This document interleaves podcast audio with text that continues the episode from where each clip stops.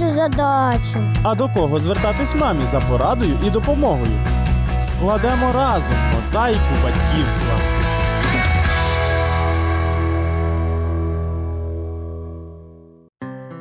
Вітаю, мене звати Олена, і ось що я вам скажу: якщо ваша дитина добре спить уночі, вам уже пощастило у житті. Ральф Емерсон жартував: яким би хорошим не було дитя, кожна мама мріє про той момент, коли воно засне. Що таке може бути? Як це не банально, але уночі батьки хочуть спати. І на думку лікарів, дитина, яка досягла трьохрічного віку, вже здатна засинати увечері і не турбувати маму до ранку. Це Точно. Порушення сну у дітей може мати хронічний та ситуативний характер, каже нейропсихолог Олена Яковенко. Вполне нормально развивающийся ребенок. Может, например, вдруг проснуться ночью, потому что ему приснился какой-то кошмар.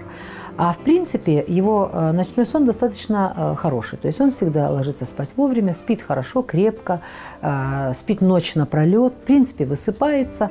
А Кровать не очень взбита, то есть это говорит о том, что он достаточно комфортно себя чувствует.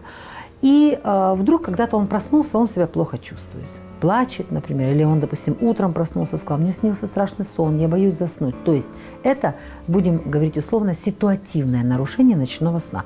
Тогда нужно посмотреть, какая интеллектуальная, психологическая э, пища вошла в сознание ребенка. На нічний сон дитини погано впливає стресова ситуація, конфлікт, перегляд мультфільму, у якому щось могло вразити чи налякати малюка, і навіть надмірні позитивні емоції незадовго до сну, наприклад, відвідання увечері ігрового центру. Если это хроническое устойчивое состояние, то есть мы опять говорим в возрасте от трех лет, ребенок просыпается ночью, например, не часто, а один раз ночью, но в одно и то же время, приблизительно. Например, ребенок всегда просыпается в период с часу до двух. Он проснулся, он сел и сидит.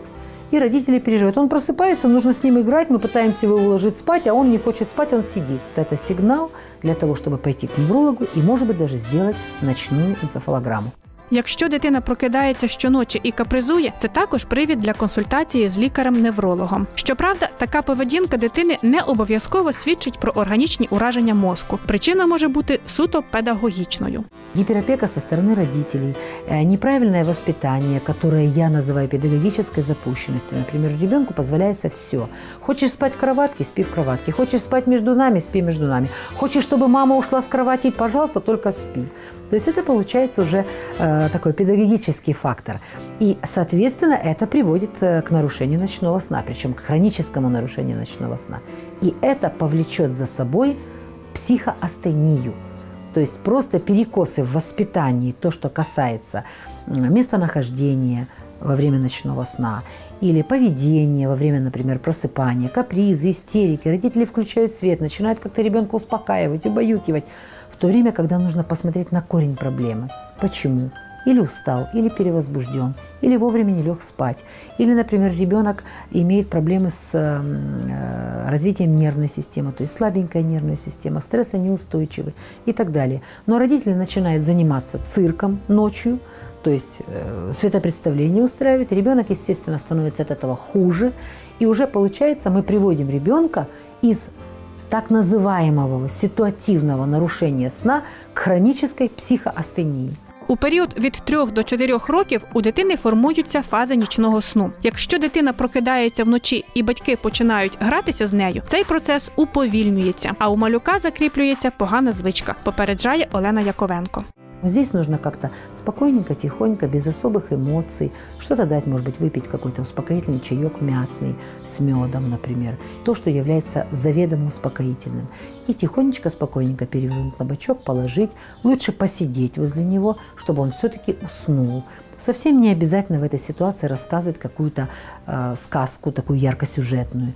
Может быть, даже можно почитать какой-то стишок такой спокойный, колыбельную спеть. Вот это как раз та ситуация, когда это уместно. Важливе значення для формування здорової нервової системи дитини та нормалізації сну має правильний розподіл рухової активності та емоційного навантаження упродовж дня. Грати у рухливі ігри та відвідувати гостей краще не пізніше ніж за дві години до сну. Не слід забувати і про режим. Ребенок должен ложиться спать в зимнее время в полдевятого, в летнее время в полдесятого спать. Чем раньше ребенок будет засыпать до 12 часов, тем крепче и здоровее будет не только его сон, а, соответственно, как следствие нервная система. Очень часто родители говорят, если он у меня ляжет в полдевятого, он проснется в полпятого. Поначалу будет просыпаться в полпятого, потому что астеничен. А со временем будет ложиться в полдевятого и просыпаться в полвосьмого и в полдевятого. Будет ночь сурка. Только по той причине, что нервная система укрепляется, ребенок становится крепче физически, психосоматически, и, соответственно, в неврологическом статусе он тоже становится крепче.